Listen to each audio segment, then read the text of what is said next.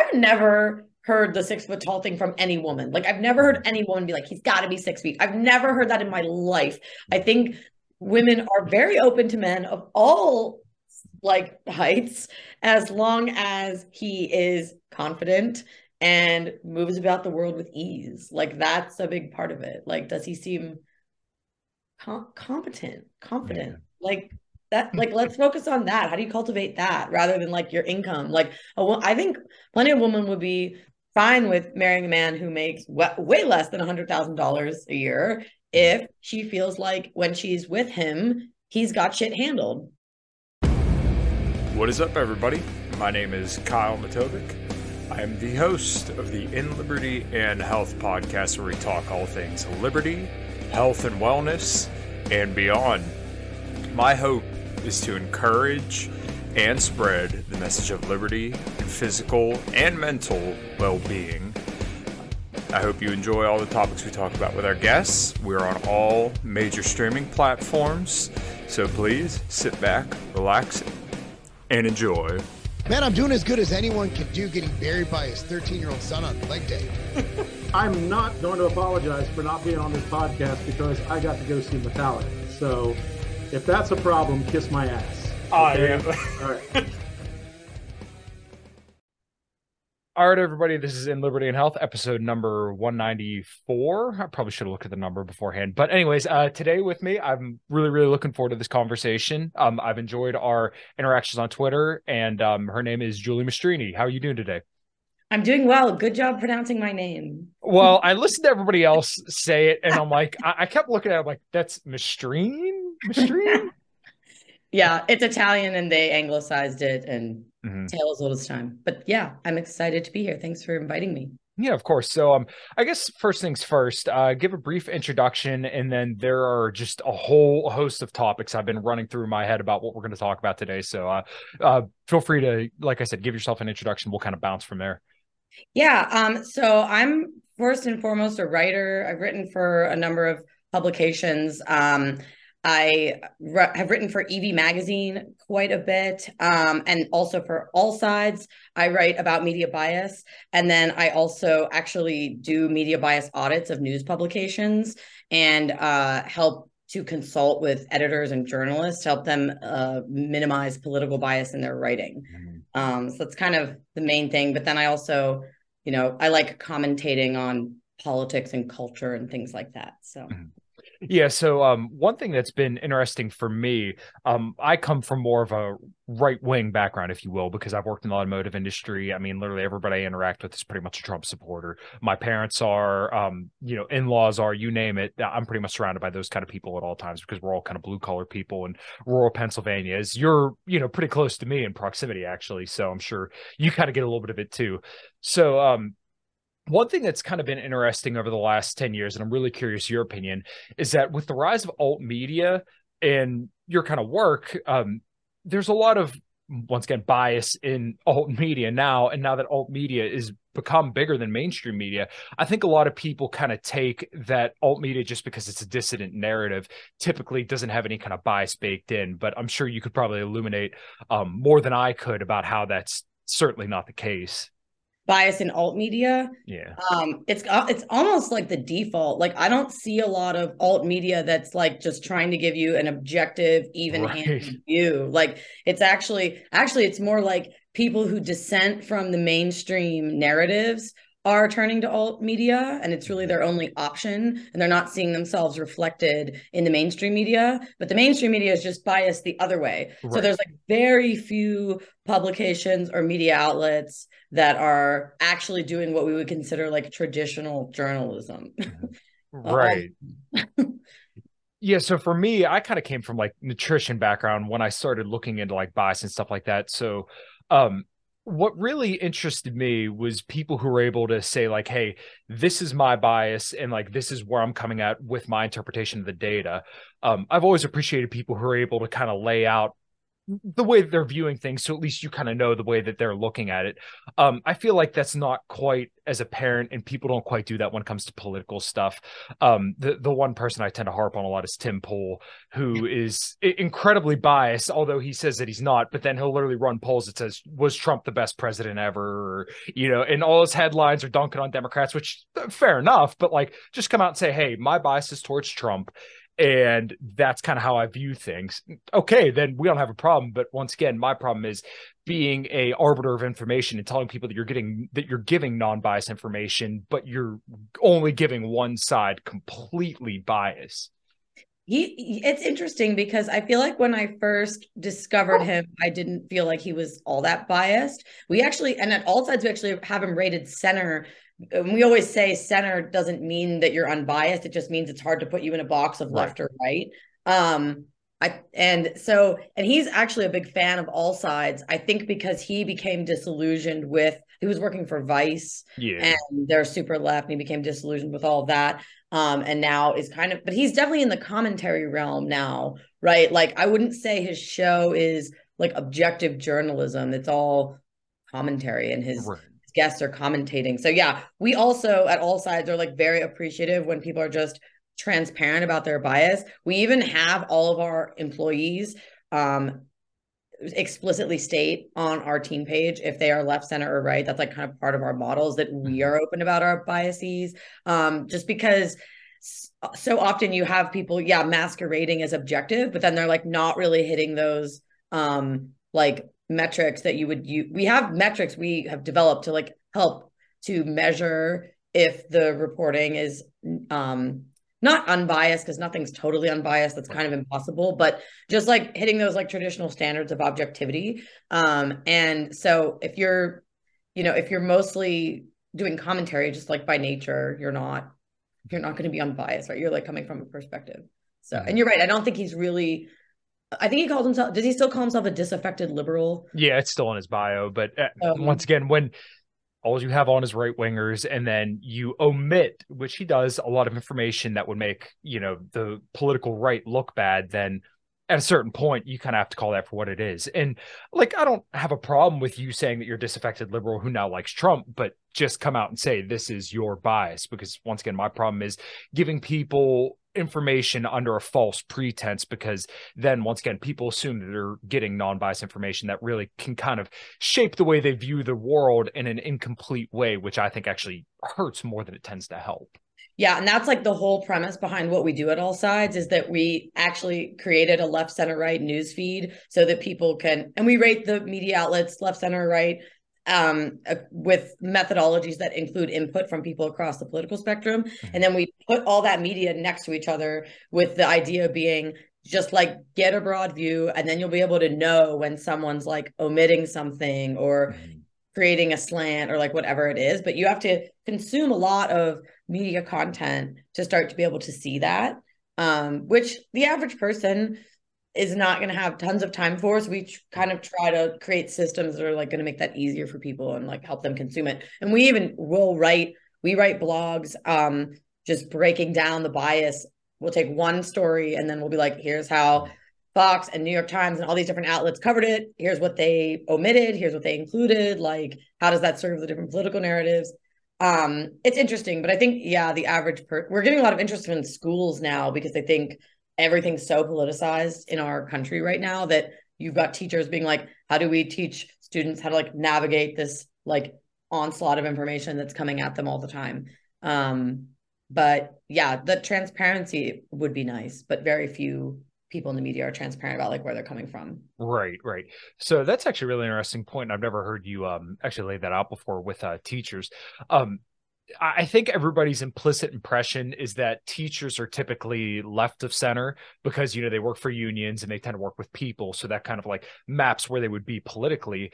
Um, do you find that to be true as well, and or do you find that they're a little bit more like not politically involved and they just kind of want to be able to give people unbiased information? I think it's both. I think okay. that it's it's. I think that whenever I'm interacting with, well, especially the university level, but if we're talking like K through 12, I'll assume that um, I, I typically assume people in those circles are liberal. I wouldn't assume they're conservative, right? right. Just, that's kind of the default assumption I go in with.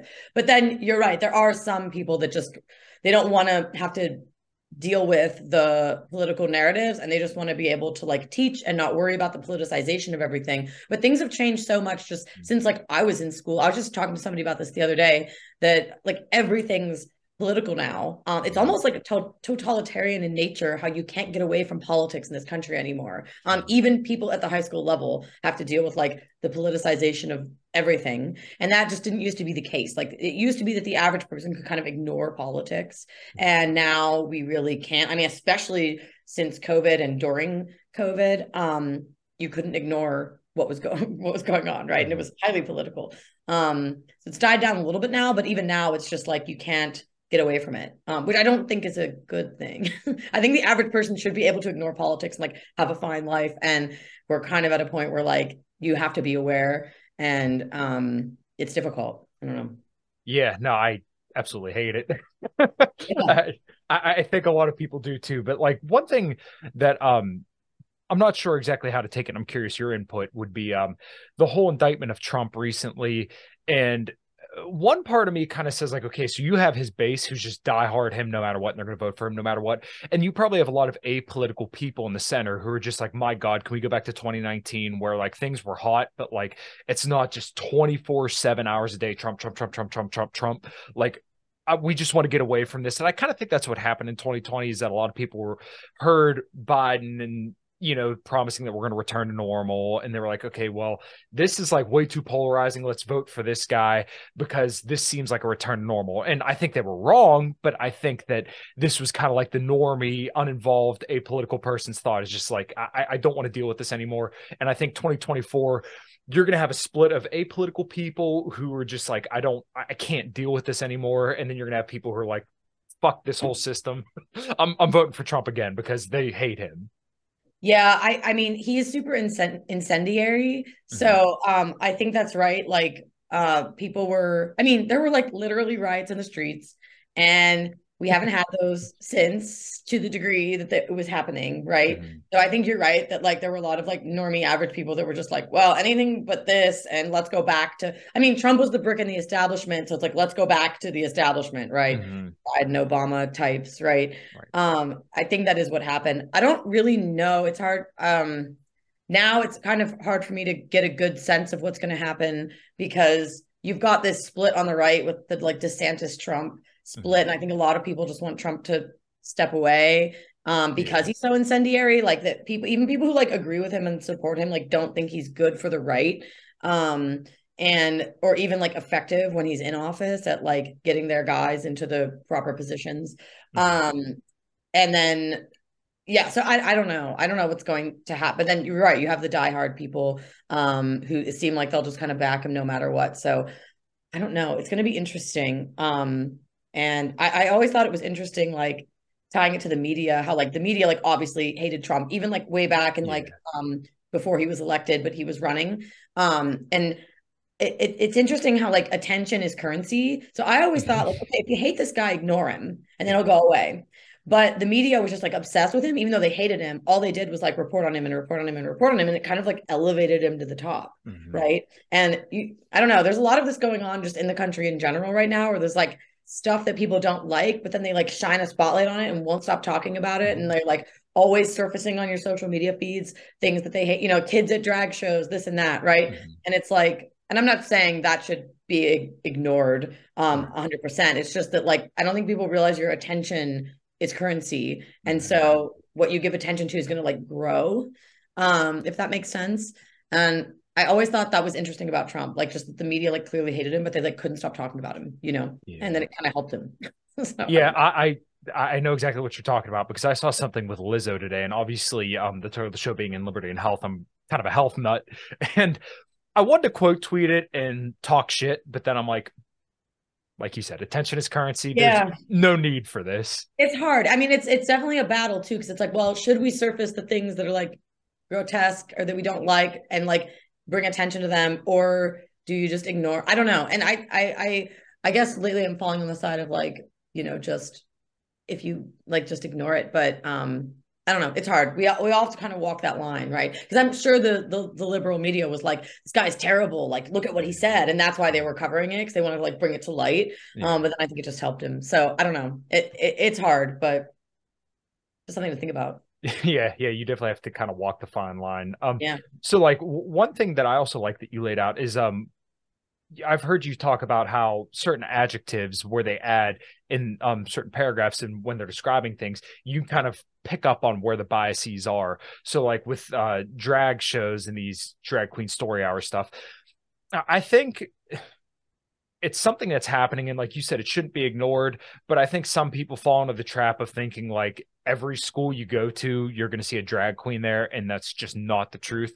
But you know, finding a gauge of where the actual threat is is really, really hard to put your finger on. Because if you're on Twitter, you see the shit all the time. Because as soon as anyone who's like remotely sensitive to this sees it, the first thing they do is blast it and say, like, this is unacceptable. But like you said, once again, attention is currency. So more eyes get on it and it spreads like wildfire. So it seems a lot bigger than it is. But, you know, once again, how are you supposed to tell what's where it is? Yeah. Yeah, exactly. And, um, yeah, it's it, it's interesting, and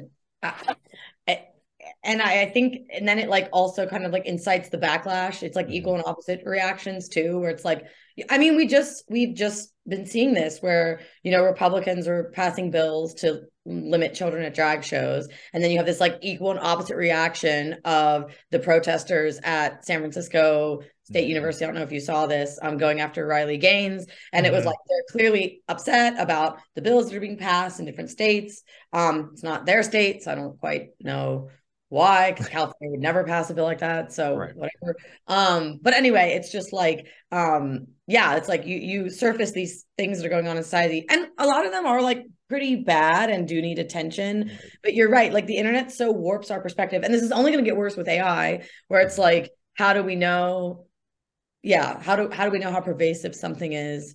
Um how serious to take something. This is something we're always dealing with um at AllSides too is like um like when is something being sensationalized and when is it like actually this bad or this serious or like whatever? And it's hard for like the average person who's not there on the ground um to know. So yeah i don't know. This is something we we write about a lot. And then you mentioned like the adjectives people use right this is one of my favorite let's say forms of media bias because it's so obvious mm-hmm. is when the reporter will stick an adjective in front of something so they're telling you what to think about it. I am stoked to tell you guys about the show's new sponsor. I am now working with MTS Nutrition, which is a brand that I've believed in for a very, long time, and they run awesome cells and they have awesome products. So um, I want to tell you about their amazing protein powder, which you're going to ask me how many pounds I have of the protein powder, and the answer is all of them. So here I got red velvet cake, 25 grams of protein, and they have the amino acids and everything on there, 59 servings peanut butter fluff, uh, fluffernutter, 26 grams of protein, and then also the chocolate chip cookie, which literally has real pieces of chocolate chip cookie in there. So 27 grams of protein, 180. As I've talked about on the show, getting your protein in is very, very important. So make sure you hit that link below and purchase your protein powder through MTS Nutrition. Boom! Instead of just being objective. Um, so saying like um, there was a harmful proposal or even a baseless claim. We saw that all the time during Trump. He made a baseless yeah. claim, baseless claim. It's like, well, you stating that the claim is baseless is your opinion. Maybe someone else would argue there's a basis for it. Like you're getting into the realm of subjectivity. Mm-hmm. And you see journalists doing this all the time, um, where they just like add a little adjective in front of something um, so that it it warps your view. Because if you don't know how to see that, then you just uh you i mean you'll just like absorb it right? Oh that was a harmful proposal right? If you're not like thinking critically about it well is it harmful? Do i agree that it's harmful? The journalist said it's harmful. The journalist said it's a baseless claim but do, what do i think right? And it's this subtle manipulation like it's i mean i honestly think it goes into propaganda because they're they're telling you what to think about something right. um anyway that's just like i've seen that so much over the last like three years. And just these the, the standards of journalism have eroded so much where it's just like you don't have this separation of um, opinion versus news content anymore. It's like all just melded together. And even like historically trustworthy media outlets like the Associated Press have really changed in this way. Um, and so I don't know. It, it's actually really troubling. Mm-hmm. And then the, uh, I mean, our solution is just to like bring light to it and like help people to understand and to like think more critically about the media they're consuming. But um, I, it, it's concerning. It's it almost feels like the average journalist thinks they should be an advocate Mhm. rather than just a third party objective observer. They, they've now inserted themselves into the story and they want to shape the world in the way that they think is best instead of just saying, he said this and she said this, and you decide, reader, decide for yourself what you think. They now are like gonna insert themselves into the story and kind of manipulate your view so that the guy whose side they're on wins out, right? Right. They see themselves as advocates. So just the idea of what journalism is has changed. Like I talk to journalists who are like, oh, we need to elevate marginalized voices. Like that's the role of journalism. Yeah. Well, then what does that typically mean? Like that we know means are on the left. Yeah, like we know what that means.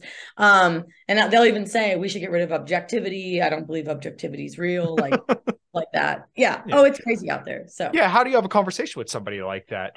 Um. So how long have you been with AllSides? uh since 2018. Okay. Wow. It's yeah. Okay, so yeah, I I have to imagine the last, like you said, the last three years in particular, it, it's absolutely insane because you see hyperbolic claims being made on both sides with a specific treatment, where there are people now. There's a market for it where they're saying like this is population control, this is killing everybody. It's like okay, there's data that this is harming people, but it's not as severe as population control. Like Yes. we, we could pump the brakes a little bit. Now, on the other side, they say there's no harm. It's only benefit. You should Yes. take this no matter what. So uh, I'm sure you could probably, it, it- the bias is probably pretty clear at that point, you know, what side they're telling. Yeah, I noticed the same thing about the right, like being all about like this is gonna you destroy your fertility and like right. And then, but it's weird because none of them seem to have been like, hey, you know what, I was wrong. Like that was like all over the place. And I haven't seen anybody be like, I thought that, but I was wrong, right? It- and it was just all this, yeah, like super hyperbolic, like conspiracy brain stuff. Um, and and yeah, it, I mean, and then obviously the bias on the left, if you're on the right, like I am, the bias on the left is pretty obvious. Right. Um, on the right, it's like sometimes it's like I don't even I don't think the right knows how they almost their bias almost is like delving into like conspiracy brain stuff Mhm. more um and then not admitting when they're wrong. Like i've seen so many people on the right like predict something ridiculous is going to happen. Like oh there's going to be rolling blackouts or like this and that right? Like back when there were riots or whatever and they're going to go after the grid and this and that and like none of it happens and then they're just they're just like eh, like pretend they never even said it. Like okay like it's just unhinged a little bit yeah. Yeah. And, like, I get making predictions and I've made predictions that have been wrong before, but Yeah. like you said, just just come out and say, hey, you know, I, I screwed this one up, got that wrong. But you know, as you said earlier, with um, left leaning people, you could tell they're biased, but once again, they'll never admit that the specific treatment didn't work the way that it was rolled out. Right. But you know, it's the same thing on the right. Once again, they're saying this is population control, infertility, and I've looked into a lot of these claims. You, I can't find papers on like the fertility stuff. I can find papers on myocarditis and some of the other stuff, but it's never as bad as they're saying. But Mhm. you know, in a specific age group, you, it definitely raises your risk. But it's not like you know you you just look at the thing and you're dead, like some people would tell you. And then, like you said, or um, you know, with the left, they'll tell you that this treatment saves you no matter what, and you know, it's only the people who didn't get it that are dying. But once again, that's not true either. Right. Or like the idea that I really didn't like the idea that natural immunity was suddenly like not worth anything. Right. I mean, and the left is so concerned with misinformation. I really don't like that word um, because I think it's unnecessary. I feel like we could just say something's true or false. They Uh, weaponize the term typically. Yeah, it's just a weird word. It's it strikes me as dystopian, but um, because it's like it I don't know. I, I just I, I don't like the word at all because it's just there's true and false. True there's falsehoods and then there's things that are true. Why don't we just say that instead of having this like strange new term for things that are true or false? But um you just see it um you do see it on both sides, like Mhm. claims being made or even like information being downplayed that's important Mhm. um like you just said you couldn't find any papers on the like fertility thing well no one on the right's going to like talk about that but then on the left no one was talking about how natural immunity was like a good bulwark against like you, you know what I mean? It's just like mm-hmm. everybody's like elevating and and demoting information to the degree that it like suits their narrative and it just happens everywhere. Yeah. Yeah, I kind of see that in the nutrition world where people would say like there's cyanide in almonds or something like that. It's like, okay, well, you would have to eat 500 raw almonds to get a sufficient amount of cyanide to kill somebody. But oh. you're not going to say that part. You're just going to say there's cyanide in almonds. So that way you could say, hey, buy my, you know, liver pills or, you know, buy my raw testicles or something like that. Yep. But but that's the kind of stuff that happens. Yeah, yeah, totally. Oh yeah, I'm sure this is rampant in the nutrition world mm-hmm. for sure. Yeah. Um, yeah. I saw so, you uh, going, I saw you tweeting about like the seed oil hate oh, stuff. And like, yeah. And I thought, yeah, it's kind of funny because that's another thing people, I don't know, both sides can get real puritanical, right? Mm. Um, that's a thing. And they kind of lose nuance in the process. Um, right. Well, the, the, reason why I harp on like a lot of the nutrition stuff, and, and no, I'm sorry to turn it over this, but like orthorexia kills it's the most deadly disorder there is right? One in five people with an eating disorder will die directly from that eating disorder. So like when you're sitting here demonizing foods and tell people oh carbs sugars seed oils these are all bad for you then that can create disordered eating which once yes. again that eventually leads to an eating disorder which will kill people. So like just tell people hey just be honest with people. And I, I, think a lot of these people mean well, but once again, it's just they were given a narrative, they ran with it, and they never looked into anything that you know misconfirm or uh, you know disproved their bias. I mean, all the shit that people had attacked me for, I believed at one point, but it just took better arguments, better data, and to, to convince me that I was wrong. But for some people, that's not enough. Some people need a story. And I think that's kind of what um, media is kind of supposed to do in some regards is that um, if you think about Donald Trump, he kind of told a story, right? Make America great again. That's something for people to believe in. So people kind of buy that wholesale. They're not going to necessarily look to things that don't disprove that. Or Biden, you know, build back better. People believe in that story and that narrative. Yeah. Yeah, it makes sense. Um, and I think it's interesting because like now with social media, we're sort of seeing everybody and it's like you're everybody's just trying to figure it out, right? Everyone's just trying to figure out the best way to live and the right path path of action and the best course of living and the right decisions. Um, but in social media, you're just seeing everybody work through that in real time, right? And so you'll see someone become like, you know, uh like uh, uh, obsessed with how terrible seed oils are and that's why we're all fat and and that's why we're sick and you know and then maybe they drop off of that and then they have a different perspective whatever and you just see this in like almost any realm you can yeah. think of. It's just um people trying to figure it out but um you do get into like yeah some like puritanical stuff or like different narratives different stories people are telling um it just it's fascinating. And you see all this play out in real time like on, on twitter like yeah. Uh, so uh, i'm kind of glad that you kind of brought up lifestyle stuff there in um your response there because um one thing that i really wanted to bring you on to talk about and we come at this both from different angles um the you were on Buck's show, our mutual friend Buck Johnson, who's just one of the best people ever. Um, yes, he's been on the show plenty of times, but um, you guys did an episode called The Myths of the Manosphere. And I want to give the floor to you to kind of tell me your experience with the Manosphere before I give a response, because uh, depending on your experience with it is going to dictate where I want this conversation to go, which I know sounds like super odd, but like there's a lot of junk there and i don't think people navigate it very well and the more hyperbolic stuff tends to get to the forefront as with anything. So um, I'm curious kind of what your experience looking into the manosphere was and kind of your thoughts overall and like who were some of the prominent figures that you saw?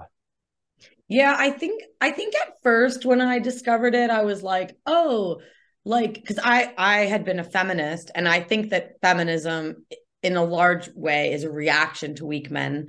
Um it's kind of a chicken and egg thing. But anyway i had been you know, I, I, think my motivation in the past for having been a feminist a feminist was that. So then when I found the manosphere, it's like, oh, here are men like talking to other men about how to be men. Cool. Like we need that. No one's speaking to men in our culture. You're not even like allowed to, or you get like canceled or whatever. And I was like, okay. But then like the more I looked at it, um, especially as a woman, um, there was like some good things there like telling men to lift, right? Like, yes, please tell the men to lift.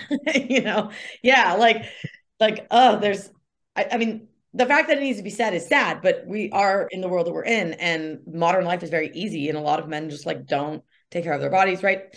Things like this um were good, but then like the longer I spent time just like kind of watching this space, um, the more I saw the and then I became a Christian as well. So like I started to identify a lot of narrative threads that are really toxic and actually had have seen how they've harmed women I know mm-hmm. um, because women are being exposed to this stuff too. So the stuff we talked about on Buck's podcast was like these um, men that are very like concerned with women's age and they say that like if she has spent time in hookup culture. She, no one should marry her because your likelihood of divorce will go up with the more like sex partners you've had. And um, women who don't get married and have kids are going to be miserable. And um, women who have careers are like not worth marrying because they're careerists and they're not going to focus on their family. And like just some of the stuff just started to strike me as like having an attitude where it was uh lacking any sort of understanding of repentance, meaning mm-hmm. people change and can let go of a bad past and change and then still be good and worthy people. And the mark of your virtue isn't how much you've sinned, but how repentant you are. Um, like these men are looking for women who are like pure virgins, right? Even though we live in a really mm-hmm. messed up culture that actually ushers people into the opposite path of life um, and really just puts young people through the ringer.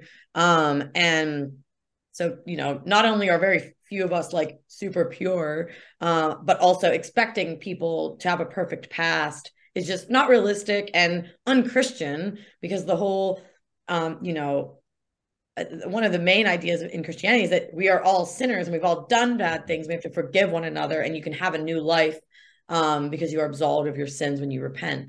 So that was where it started to lose me was um and I and it's almost like doom porn for women because it's like oh if you're 30 and single it's over for you. You're never going to meet anyone. Whereas I'd look around at my life and be like oh well, I know a woman who's like 39 and is in, recently engaged and mm-hmm. she's recently fallen in love right? And um, i know oh, i know a woman who's 68 and single and she has a really interesting life you know and i would just look around at reality and be like who are these people that are online like saying that everyone should despair if their life doesn't look a mm-hmm. certain way by a certain age so that's where i started to get real disillusioned with it it was that mm-hmm. stuff specifically so okay so i kind of want to take this piece by piece yeah. So kind of starting from the beginning there, um, there definitely is something to women's past, and, and not to say that that's none of this stuff should be binary or taken as like a binary, which I, I, think a lot of people do. And I'm not saying that you do this, but like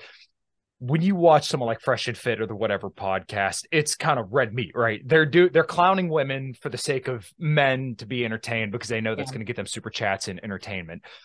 Now, where I think it's good is to say like, hey, a woman that has had a troubled past and clearly hasn't worked through those issues um it's good for men to ha- have standards for themselves and say like hey i'm going to avoid this kind of person right and for men to also realize like hey i need to have good i need to be a valuable person independent of women independent of all this other stuff and I, want to be careful with how I approach this because this could sound really bad, but like dating non-exclusively, where you kind of, I'm not saying go around and stick your dick in everything. That's not what I'm saying, but like kind of learning to socialize with people and understand, you know, different personalities and kind of like the person that you can get along with best. If that's through dating non-exclusively i don't see as necessarily a bad thing but this can't be like hey the agreement is is like open on my end and closed on your or you know like you're cheating right? Like one thing for my wife and i was like disloyalty as in like if either one of us cheated that's a deal breaker right away. So like establishing boundaries in a relationship is very very important. I know i'm kind of going all over the place here but like I, I think it's good for men to understand certain patterns that they can recognize in women and understanding that that can lead to a higher incidence of divorce and you know potentially compromising the quality of their life if they don't vet women properly. But once again that's not to say that you should go to the extreme and say well if she's not a virgin and she's not a christian trad wife then you know to the streets with her. Like that's that's dumb there's nuance here and like you said repentance or showing that you improved and, i hate to use my antidote because this isn't like i don't want people to take my story and run with it but like one thing that really attracted me to my wife was um her ability to work through anger issues where like i seen over the course of years that she used to have a really bad temper and then you know a year goes by two years go by three years go by and then she's much much better with it. So like I know I threw a lot at you, but um, I, I, think there's something to, like I said, having standards for women from men's perspective, because a lot of men have been told like it's wrong for you to have standards. D- does that make sense? Yeah, I totally agree with that. I think I even said that on Buck's podcast where I was like, we do need to hold people to standards and we need to not tolerate bad behavior. Mm-hmm. But also the key thing that you said is like, um yeah if the woman is not past that lifestyle and not repentant and doesn't think it's bad yeah red flag red flag mm-hmm. red flag avoid right? Um my thing is just if she has if she has turned over new right? It's like that for anything like um uh, a lot of people have things in their past that they're not proud of right? Even not even related to sex and, and romance or you know um people have gone down paths that are they now believe are wrong and they've mm-hmm. changed. So if they've truly changed and exhibited change, and um, then I think even like green flag, if someone's capable of change and admitting they're wrong, and like mm-hmm. that's actually humble. Yeah, um, that's a good thing. Mm-hmm. So yeah, but then at the same time, it's like, yeah, I do wish. I do think men should have standards for women, and this whole thing is this like in, the the interplay of the sexes is just like you can't um you can't piece it apart, right? It's like um there, there's a lot going on here, right? Like if more men said they didn't like that women sl- sleep around and they refused to sleep with women that they weren't committed to, that would be great. But what's happening is men are sleeping with women they're not committed to and then turning around and being like, she needs to be a virgin if I'm going to marry her. And it's like, well, what's your part in having. They're, they're licking like, the ice cream yeah like what's your part in having created this culture? We've all like contributed to this culture and we all need to stop um but it comes from both ends right? Mm-hmm. and also i think manosphere guys kind of misunderstand why women participate in hookup culture because i don't think they understand that when a woman has sex with a man she wants commitment. Like she thinks that's what she's getting or going to get. Um, if i give him what i want then he'll commit. That's tip that that's the thinking of the average woman very few women are just like oh i'm just i'm gonna get laid like mm-hmm. which is kind of how men think um yeah. women are doing it because they like you and they want you to commit there's no such thing as casual sex for women mm-hmm. um and they are misguided and wrong because that's not how it works mm-hmm. and he's actually less likely to commit to you if you sleep with him early um so to like assign totally nefarious motives to young women who have been led astray by our culture i don't think is fair. Um but yeah like you do have to like know how to vet people. And i also agree with you that i think a lot of people are really under socialized today. Um as much as i talk about how bad like hookup culture is and stuff like that i also think we're now kind of also seeing like under socialization where young people are um like behind their screens and they're like uncomfortable being in real life with people. And then you especially see men i think being kind of under socialized and then like not knowing how to just like have normal interactions or like ask somebody out or like have a casual conversation with somebody to bar. I don't know. Like it it feels like those basic social skills are starting to like go by the wayside too. And it's good for people to get experience in life with people talking to people like yeah, knowing, like you said, like knowing what kind of person they jive with, like whatever it is. Um, and I think technology is making people less apt to do that. It's easier to just like stay home on your screen, you know? Yeah. Well, and that's kind of what I meant by like dating non exclusively. So I'm not saying, you know, go once again, bang everything with two legs. Yeah. It's more of just, hey, go out and approach, right? Yeah. So this is where like the pickup artist guys, and, I'm not endorsing their strategies, yeah but like being out getting comfortable with walking up to a woman and complimenting her or you know just once again being comfortable with being around people because especially after the last three years um that's sorely missing um it's funny because i i think i told this story on a podcast that i did but um I met my wife through dating apps originally, but I like when I met her face to face, um, I tried to get her number a couple times off the dating apps and it just didn't work. But though I finally saw her in person, and then you know, obviously things worked Oh. out from there. So uh, yeah, yeah, I'm I'm kind of glad that we didn't like meet specifically on a dating app because Mhm. I, I just that that shit bothers me because once again, it's so easy to have like an impression of somebody through text, through screens, even through like what we're doing right now. There's a different chemistry when it's you know you and one other person face to face, and that's a very very important thing for men and for women to kind of understand how to navigate that because there's a difference between you know texting somebody something nice or complimenting them because there's no you know you don't deal with that rejection straight up. And that's something that you know men should kind of learn to deal with because as a guy you're going to get rejected a lot. Oh my gosh honestly like one of the things i liked about the pickup artist thing and there's not too much to like there let me but one of the things i liked was um that they would encourage men to just go up to women and get rejected. They're like you're gonna get rejected but just do it. Like do it a hundred times. Like approach her and you'll get just get used to getting rejected. I actually liked that because then you don't want men appro- like women can just smell when men are like scared or like Mhm. worried about getting rejected. It like all that energy comes out in how they're approaching you so i liked that they were encouraging men to kind of desensitize themselves to the potential negative outcomes of uh, just approaching and i think because i think it's also bad that people only feel comfortable approaching one another on dating apps now yes I think we've kind of sterilized our culture. And I think there's a lot of reasons for this. I think I blame women in part because women whine a lot about getting approached and and they're and and they'll be like, he's a creep and this and that. And I'm like, just politely decline and move on. You have the you have all the power.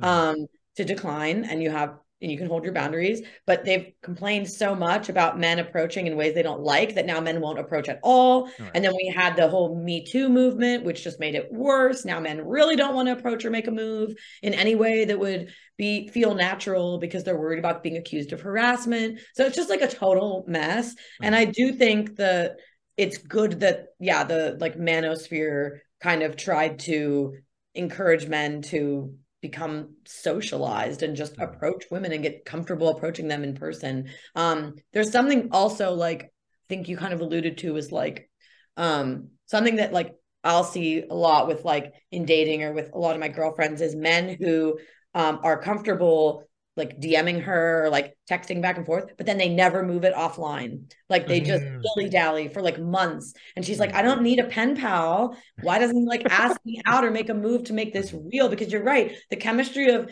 in person attraction is totally, you can have like actually good like text chemistry with someone. yeah And then when you meet in person, it's like not the same chemistry. So it's important to get it offline and meet. And like, Mhm. if you're going to be like married and living with someone and having babies with them, that's all happening in real biological reality. like, we're not going to get rid of that. Right. So, like, move it offline. I would say, like, as soon as you can to Mhm. meet, because otherwise, you're just going to waste your time. But a lot of guys are like too timid to even like move it offline. Mhm. Um, and I've seen this like hundreds of times with my girlfriends where guys just want like a, they want like a pen pal or like a chat bot Mhm. which concerns me as well because we're now developing literal like AI chatbots. So men are treating real women that way right now, but it's just going to get worse when they have like an actual simulated girlfriend they could Mhm. chat with. I don't know. It's, Yeah. it's- So there's a Yeah. couple jumping off points there that um I kind of want to touch on. The whole pen pal thing. Um, you you had mentioned earlier that you're kind of from the right, as I would say I am as well.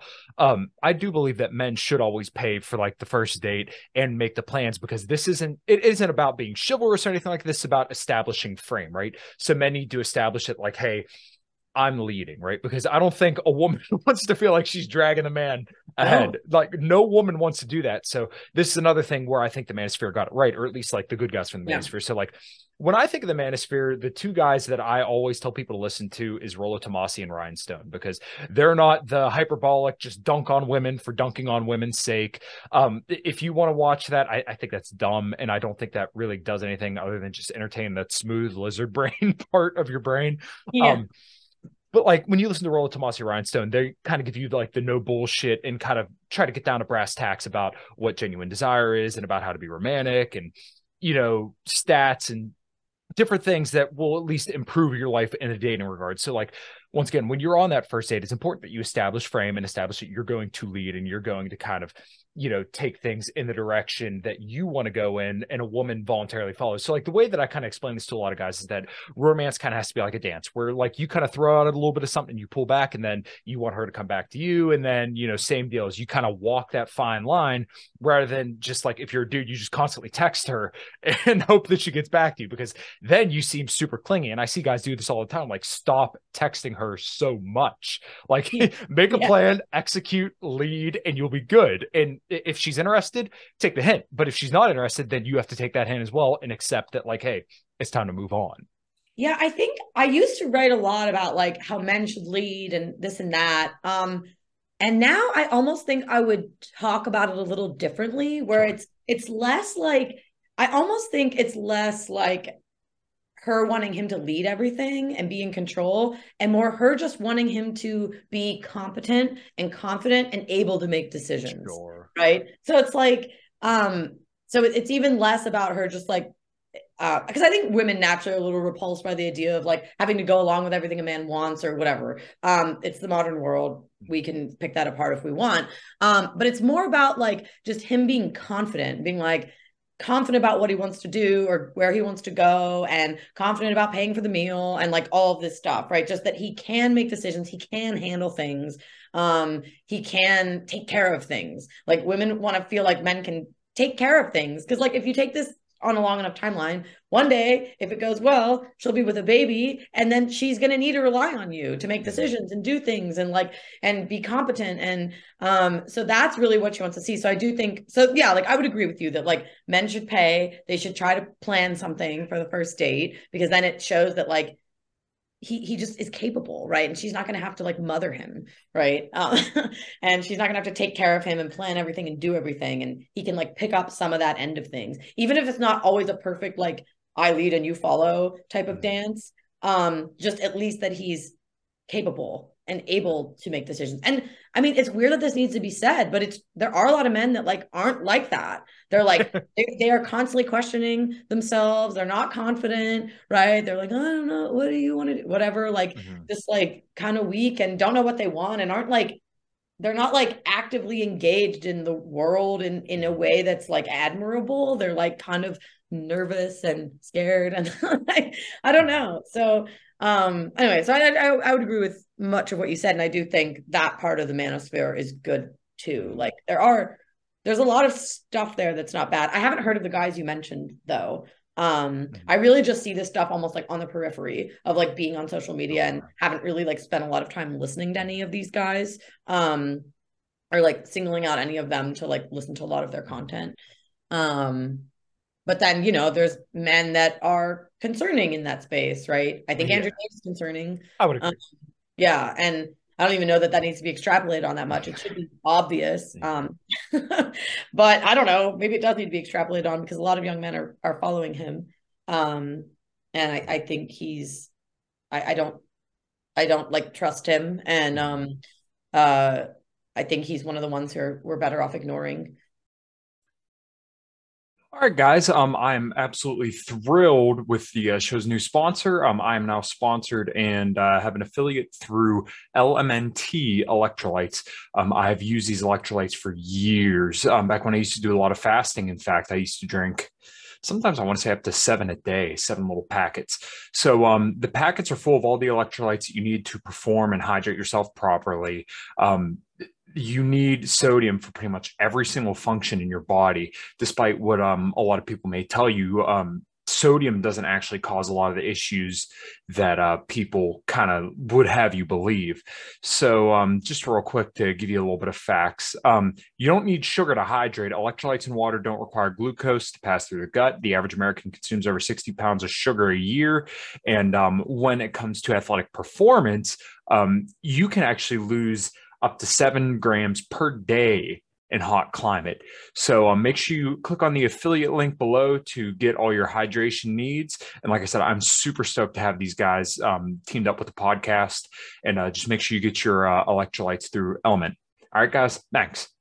Yeah. Uh, but yeah, some of this stuff is helpful, I think, to helping men like just be a little more confident. Yeah. Well, when I hear like the fresh and fit or the Andrew Tate kind of saying like you should have, you know, the, the generic, you know, all women want the three sixes, you know, six pack abs, six figure income, and six feet tall. Um, and then saying like you should make a hundred thousand dollars a year and have had sex with, you know, 50 girls. It's like this isn't realistic for a majority of guys. And it, it just comes off so like shitty. Like and it's materialistic right like yeah. i don't actually i've never i don't know i've never heard the six foot tall thing from any woman. Like I've never heard any woman be like, he's got to be six feet. I've never heard that in my life.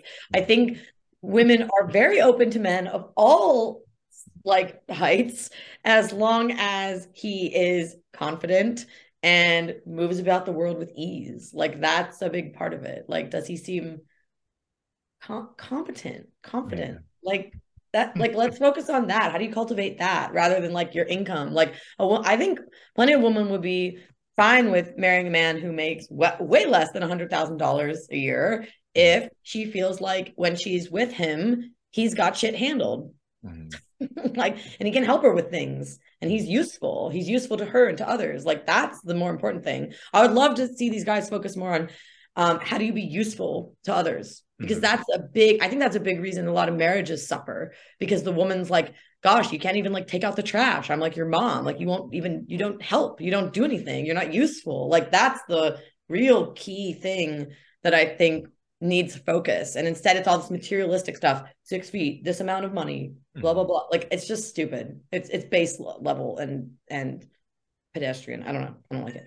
yeah, no, no, I, I actually completely agree with you. Um, I'm sure people listening probably would have thought that we would have kind of came to blows on all this, a lot of this stuff, but I think you and I agree on pretty much everything there because uh, you know just like that red meat for red meat's sake i it's just like you're not giving people value like there's a difference between people who are just grifting and trying to get a reaction out of you and get your super chats and get money off you versus people who are providing value so um the other thing i kind of want to touch on a little bit is that we do kind of live in what would be called kind of like a globalized sexual marketplace where I hate this idea of your woman has to delete her Instagram. But to extrapolate on that idea a little bit more, um, a woman who's advertising, right? A woman who's posing and, you know, I, I hate to say, it, but thirst trapping. They're not, and they do the soft launch where you know there's the you know the feet on the beach or you know a beer with another guy, and they never like come out and say that hey, I'm with somebody now.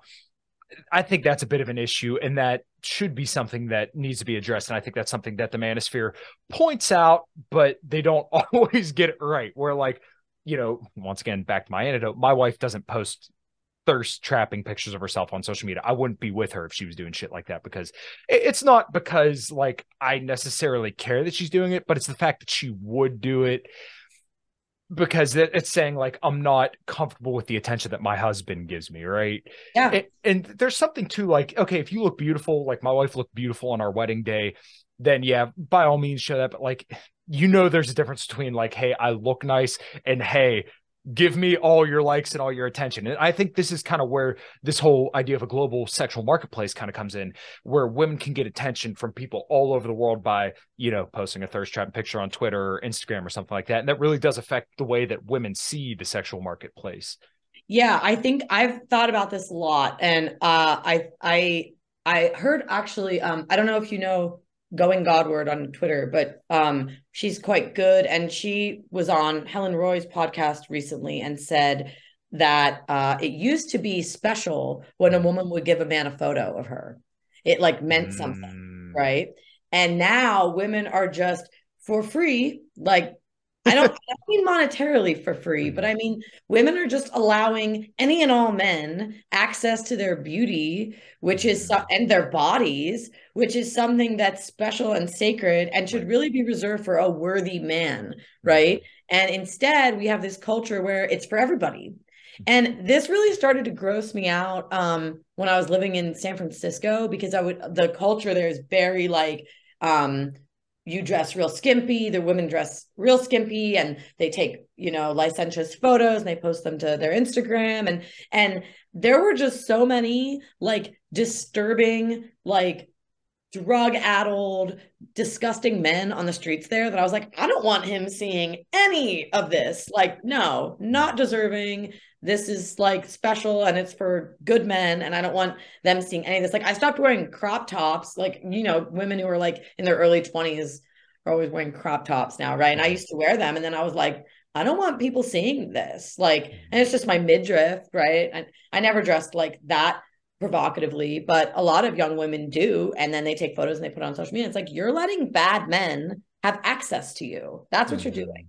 Um, and then I think you are probably also getting at something where it also has a psychological impact of women feeling like they always need to be sexually available or even like mm-hmm. visually available to yeah. lots of men and maybe that does do something where they feel like they need to be available to all the options and then maybe that hurts mm-hmm. monogamy I, I mean i could see that right um and uh and and it's bad for men too because men have access to all like it's kind of like this might even sound a little feminist, but it's almost like when women are posting photos like that, it's almost like you're not being a good sister to us mm-hmm. because our men are going to be tempted by that and it hurts our ability to keep him his eyes focused here because mm-hmm. you're posting your butt please stop it sister like let's help all the men to behave and let's not um, tempt them right so i don't think women even understand the disservice they're doing to other women mm-hmm. or the amount of civilizational like um, power that needs to go into like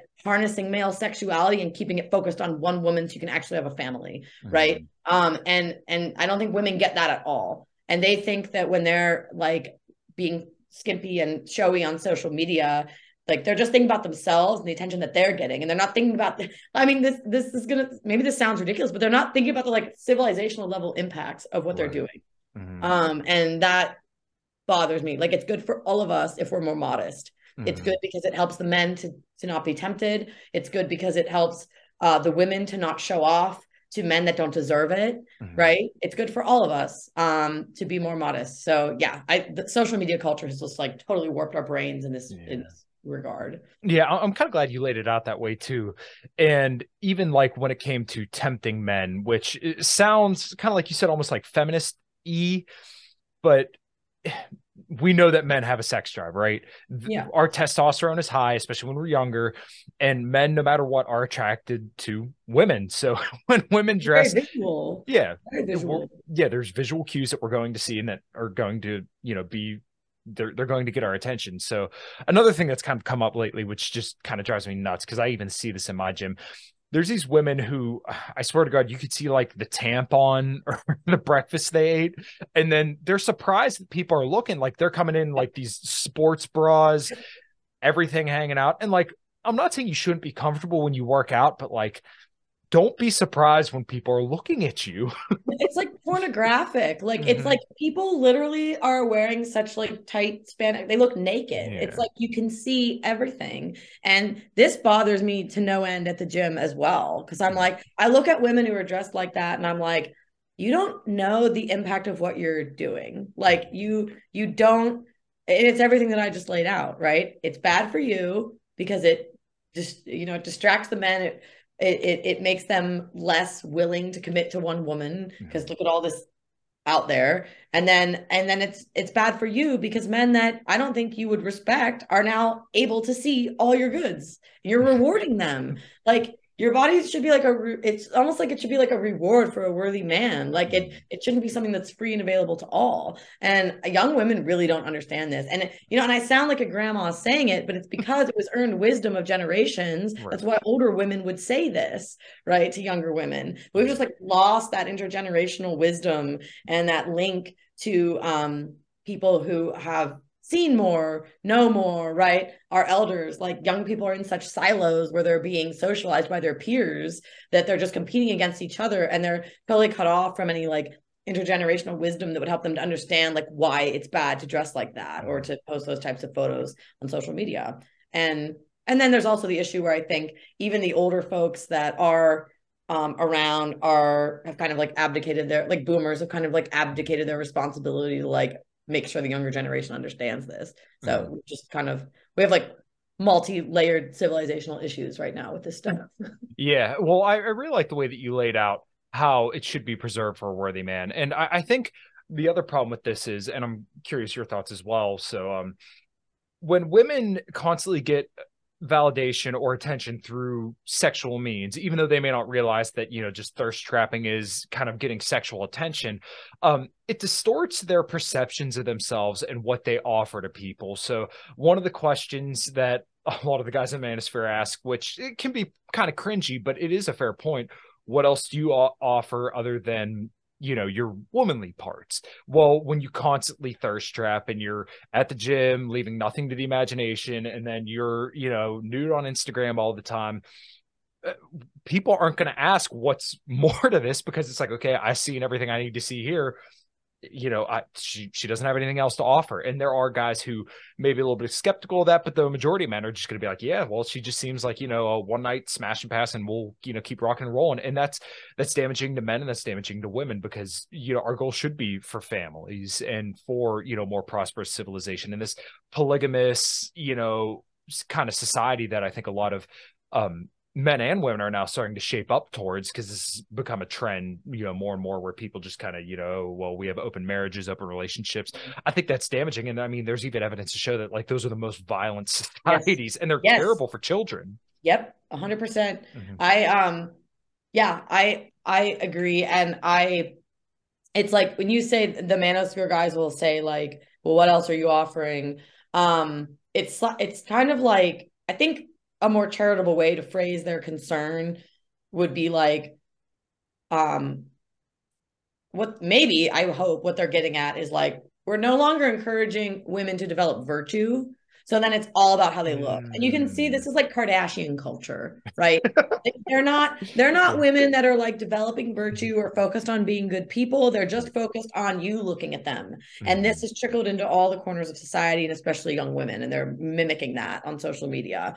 Um, so we we no longer have anything to aspire to besides the surface level material of looking good, right? And again, this is like part of why I'm a Christian because it really encourages you to work it encourages you to work on your inner state. And your soul and your being and your behavior and like anything that's beyond the surface level right? Um the focus is not the surface level and we've really lost that and so now the only thing people have and then this is why plastic surgery is so big because mm-hmm. um people are just so focused on the external and our culture really has just lacks any sort of spiritual life or spiritual guidance and then that's the only thing there is to aspire to. So you even see like very much older women like in their you know celebrity women who are in their like 70s like refusing to age right and getting all this plastic surgery and stuff because they're just trying to hang on to this realm instead of working on what's inside so um that's a huge problem i do think that the death so to speak of religion plays into all of this mm-hmm. because that is you know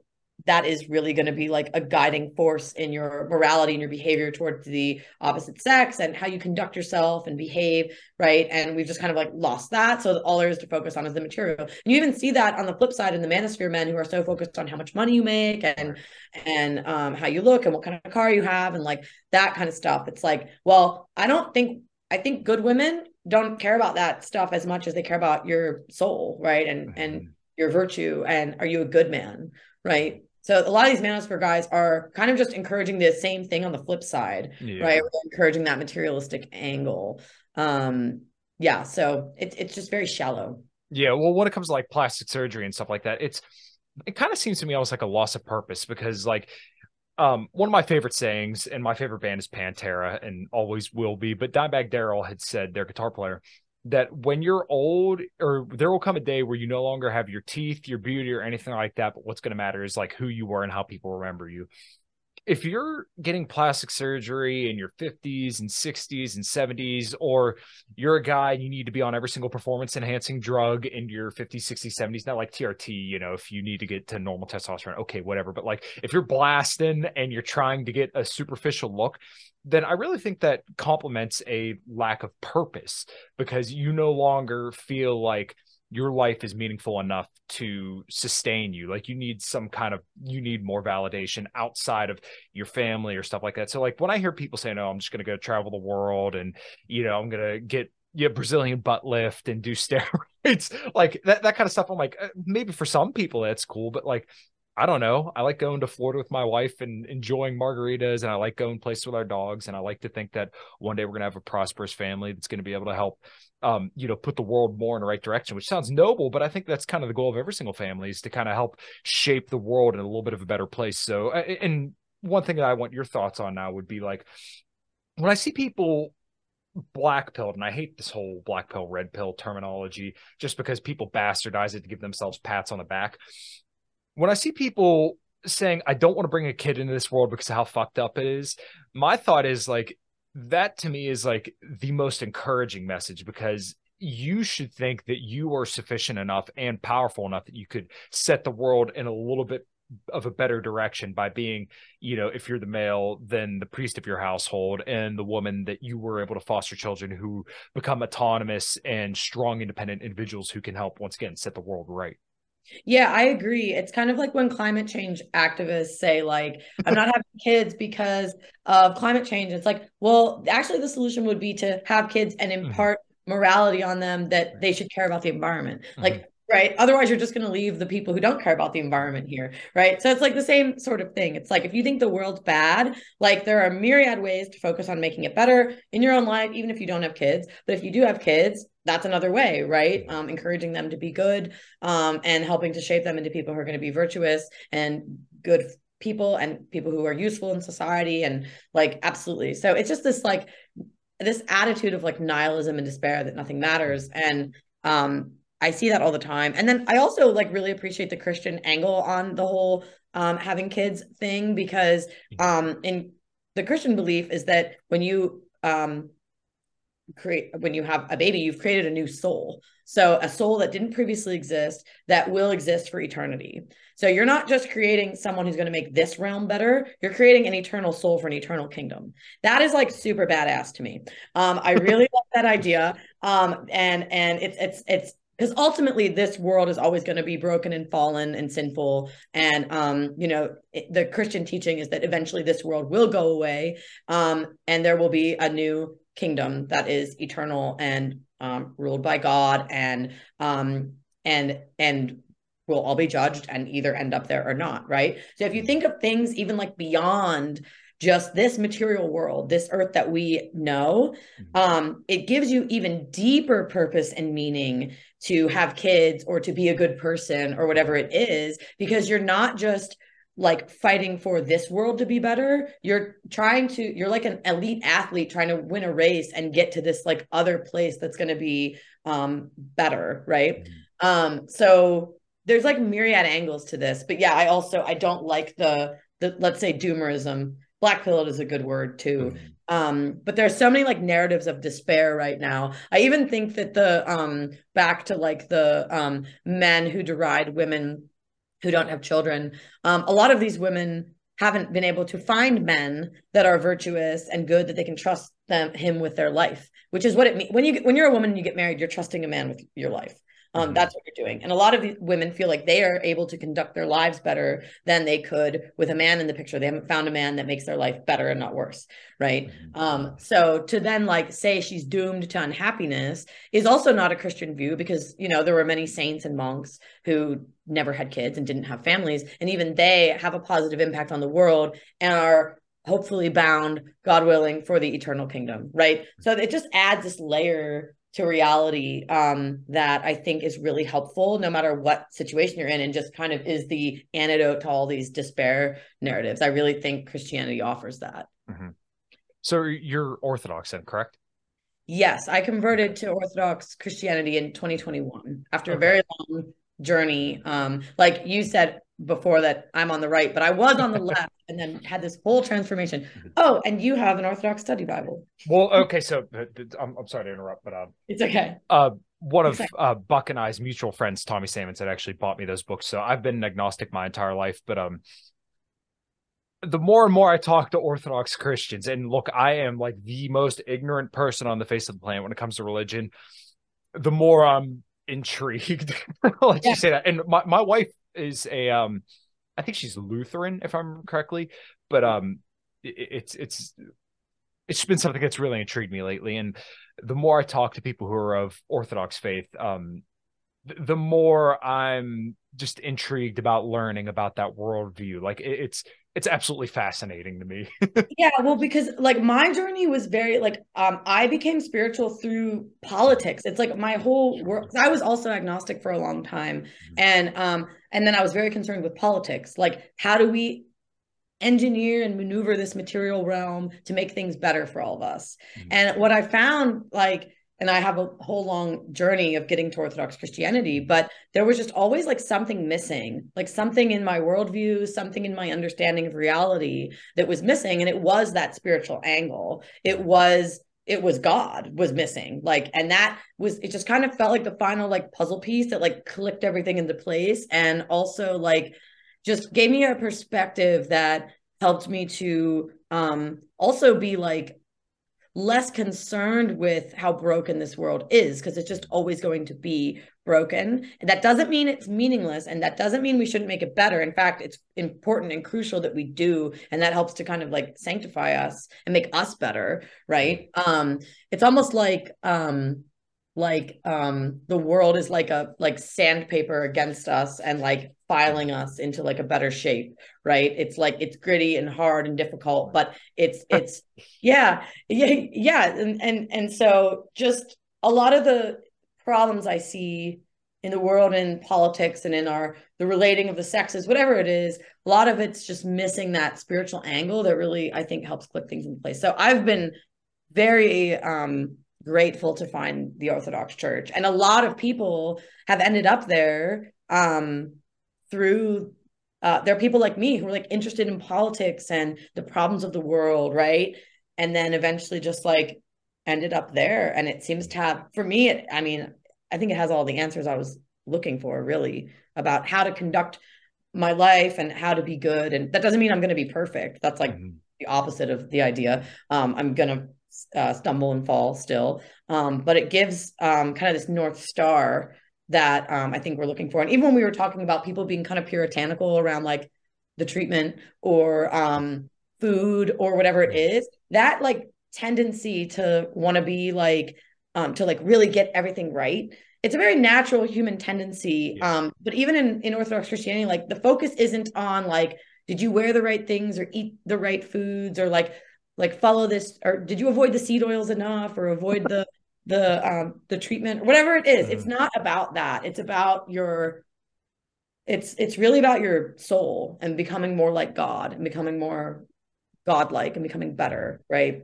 as a person and growing in virtue and holiness. And i, I like that focus because it kind of takes your it's so easy to focus on all these other things and not really feel like you found an answer. Um yeah so somebody that you might be familiar with um rachel wilson she explained it to me this way where or I might have explained it to her this way and she seemingly agreed, but like when it comes to the day that you die, then when you're presented with your creator, then um you have to look at your life through like the accumulation of everything that you've done good and everything that you've done bad.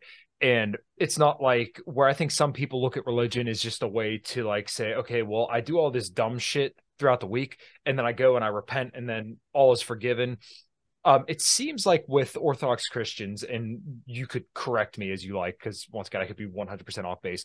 Um, it seems like there's a much more nuanced view where it's not like you repent and then you know you're done. It's like, okay, well, I understand I made a mistake, but like it's just the accumulation of everything that I've done throughout my life that will, you know, how do I want to summarize this? Um, that that will make me who I am when you know my time comes. If if that makes sense.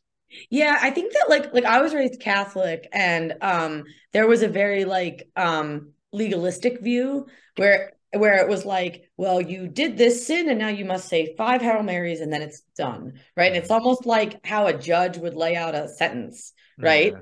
That's not how it is at all in Orthodox Christianity. And I was really uh, relieved to find that it's not a legalistic view. There's more of a mystical aspect to it. Um, and it, it is true when you repent your sin is forgiven and that's our belief. Um, it's not a license to sin though. I think some people misunderstand that about christianity. Right. think, well if you're just forgiven then you can just do whatever you want.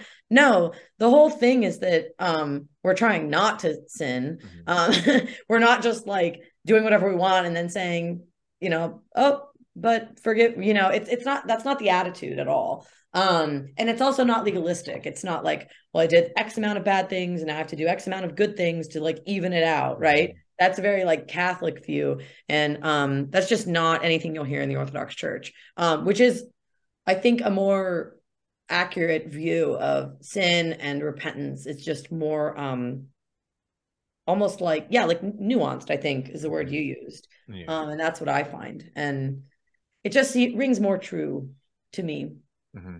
Yeah, that kind of seems to be the uh, universal truth that I hear from everybody that I've talked to about this topic is that um, it seems to be a lot more concrete for people. And I'm sure you know as an agnostic person formally, and especially somebody that deals with media bias, you're kind of looking for very, very concrete things so that way you can kind of give the facts out, right? So whenever I look for nutrition stuff, I'm trying to find studies that kind of point to a more concrete point, like, hey, this diet had this specific outcome. Um you know these this meta-analysis points to this specific disease amongst these this specific group of people. Um it seems like there's a lot more just like of a clear understanding of how things are supposed to be with orthodox christianity where it seems like like you said almost some people may think of you know sinning you know or um there being a license to sin. Sorry. yeah. I think it's yeah, and I think it's I started to look at outcomes in terms of people's lives around me. Like one of the reasons I started to look into Christianity again is because I had a friend who had previously just been in a in a very dark place um, like struggled with a lot of different issues, um, substance use, suicidal ideation, whatever it was. And then when they became a Christian, there was just this serious transformation of their being that was palpable. And I was like, what's going on there? What did mm-hmm. they find? Um, and it made me curious because I just saw this utter transformation in them that was really beautiful. And you see this, and then this is like the story of Christianity is that it's transformative, right? Um, and that it when you're united with god and you're really committed to walking on the path with him you will transform in good ways and become more holy. And the thing that's interesting is like if you look at like protestant uh denominations those spiritual paths aren't producing saints whereas in like the orthodox church there's like so many saints right? So that if you consider that part of the fruit of the church it's like oh like this is producing very holy people where mm. a lot of people agree that these are saintly people, right? I mean, we ultimately don't know who's going to heaven and who's going to hell. We're not supposed to mm. judge in that way. Um, but the Orthodox Church has produced many, many saints, modern and ancient. Um, and that's something where you can look at these folks and say, okay, these were people who were just everyday people like me. They weren't like born to be holy like Christ or even the Virgin Mary. They're just people and then they've walked this path and become um and grown in, in holiness in such a way that they are now uh, they've achieved sainthood and mm-hmm. and the whole idea is that we can all achieve sainthood like that should be the goal of our um life is to become saintly right, right. to become holy and that that's such a better goal to me than like um, making over 100k a year or um, getting the most likes on my thirst trap or like whatever other thing people are so focused on. It's just like or politics even like making sure my guy wins like whatever it is. It's just like it's not the way. All of those are things are distractions. Hmm. yeah. Well well i think that's a uh, pretty good place to uh tie it up right there. That was um this has been probably one of my favorite conversations i've had in almost 200 episodes. So um Sweet. julie go ahead, um, plug away anything you got going on, place where people could find you, um, anything like that.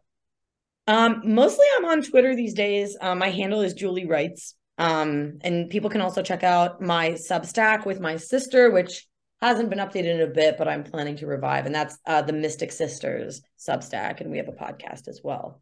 Um, and then, yeah, if people are interested in media bias, I write at allsides.com about media bias and um, politics. So yeah, that's what I would say. Awesome. Well, uh, this was an absolute blast, and like I said, I would. Um, this has just been one of my favorite conversations that I've had, just because these are uh, topics that I've really, really enjoyed talking about, and especially with somebody that kind of comes at it from a little bit of a different angle, and then obviously getting into the uh, Christianity stuff as well, because that's just been a uh, something that's kind of intrigued me as of late. So, um, yeah, Julie, if you don't got anything else, we'll close her out. Sweet. Thanks for having me. It's been fun. Of course. Thank you.